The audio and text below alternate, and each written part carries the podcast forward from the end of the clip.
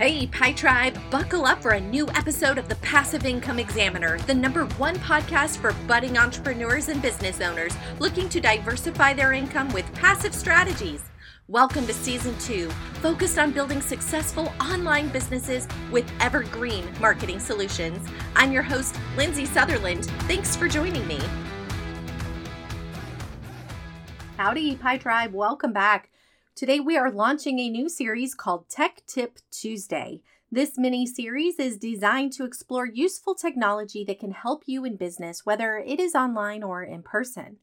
Today, I'm talking about a couple of websites that I use to write keyword rich, click worthy headlines. The first website I want to highlight is called AnswerSocrates.com. By the way, both of these sites are free to use, so no worries about having to create accounts or drop your credit card into any one of these. So it's great when you have a topic. Uh, Answer Socrates is great when you already have a topic and maybe you're just drawing a blank for a headline. Sometimes when I have a podcast episode, I know we generally spoke about maybe email marketing or marketing strategies, but I'm just drawing a blank on how to make the headline pop and how to make it keyword rich. So I pop it over in here to answersocrates.com to generate headline ideas. Also, I use answersocrates.com to generate content ideas. Like, so for example, if I have a, a, marketing strategy as a headline or as a topic I want to talk about, but I'm really just drawing a blank. I don't want to just write about general marketing strategies. I want to be more specific and I want to offer content that is really important to people. I will use this website to give me ideas. So let me give you some examples of what it's telling me. When I type in marketing strategy, it then lists 97 different searched phrases with the term marketing strategy. Here are some examples. How can I develop a marketing strategy? Can you patent a marketing strategy? How can a marketing strategy increase the profitability of an organization? Marketing strategy can be described as blank. So it even offers comparison topics such as marketing strategy versus marketing tactics, business strategy versus marketing strategy. Another section I love is the keyword, uh, like the, the search phrases under the column for.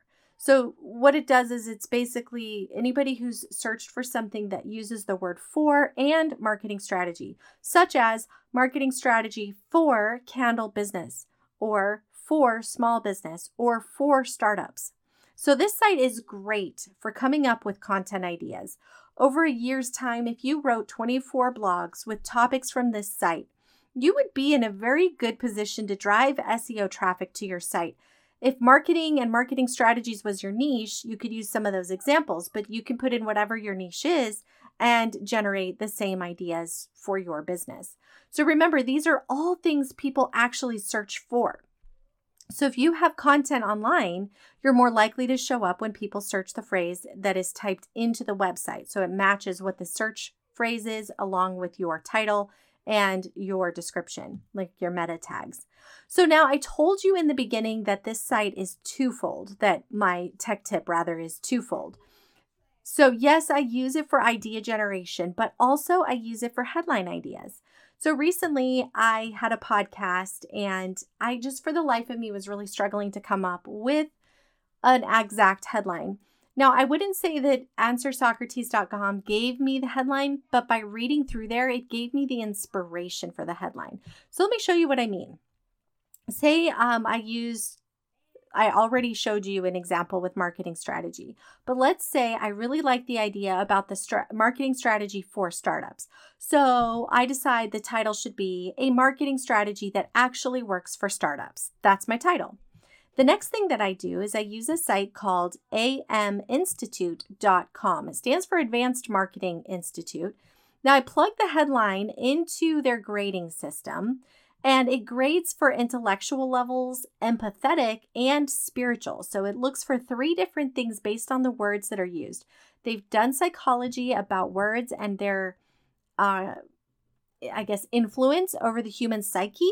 So it's really interesting to type a headline in and see what score you get.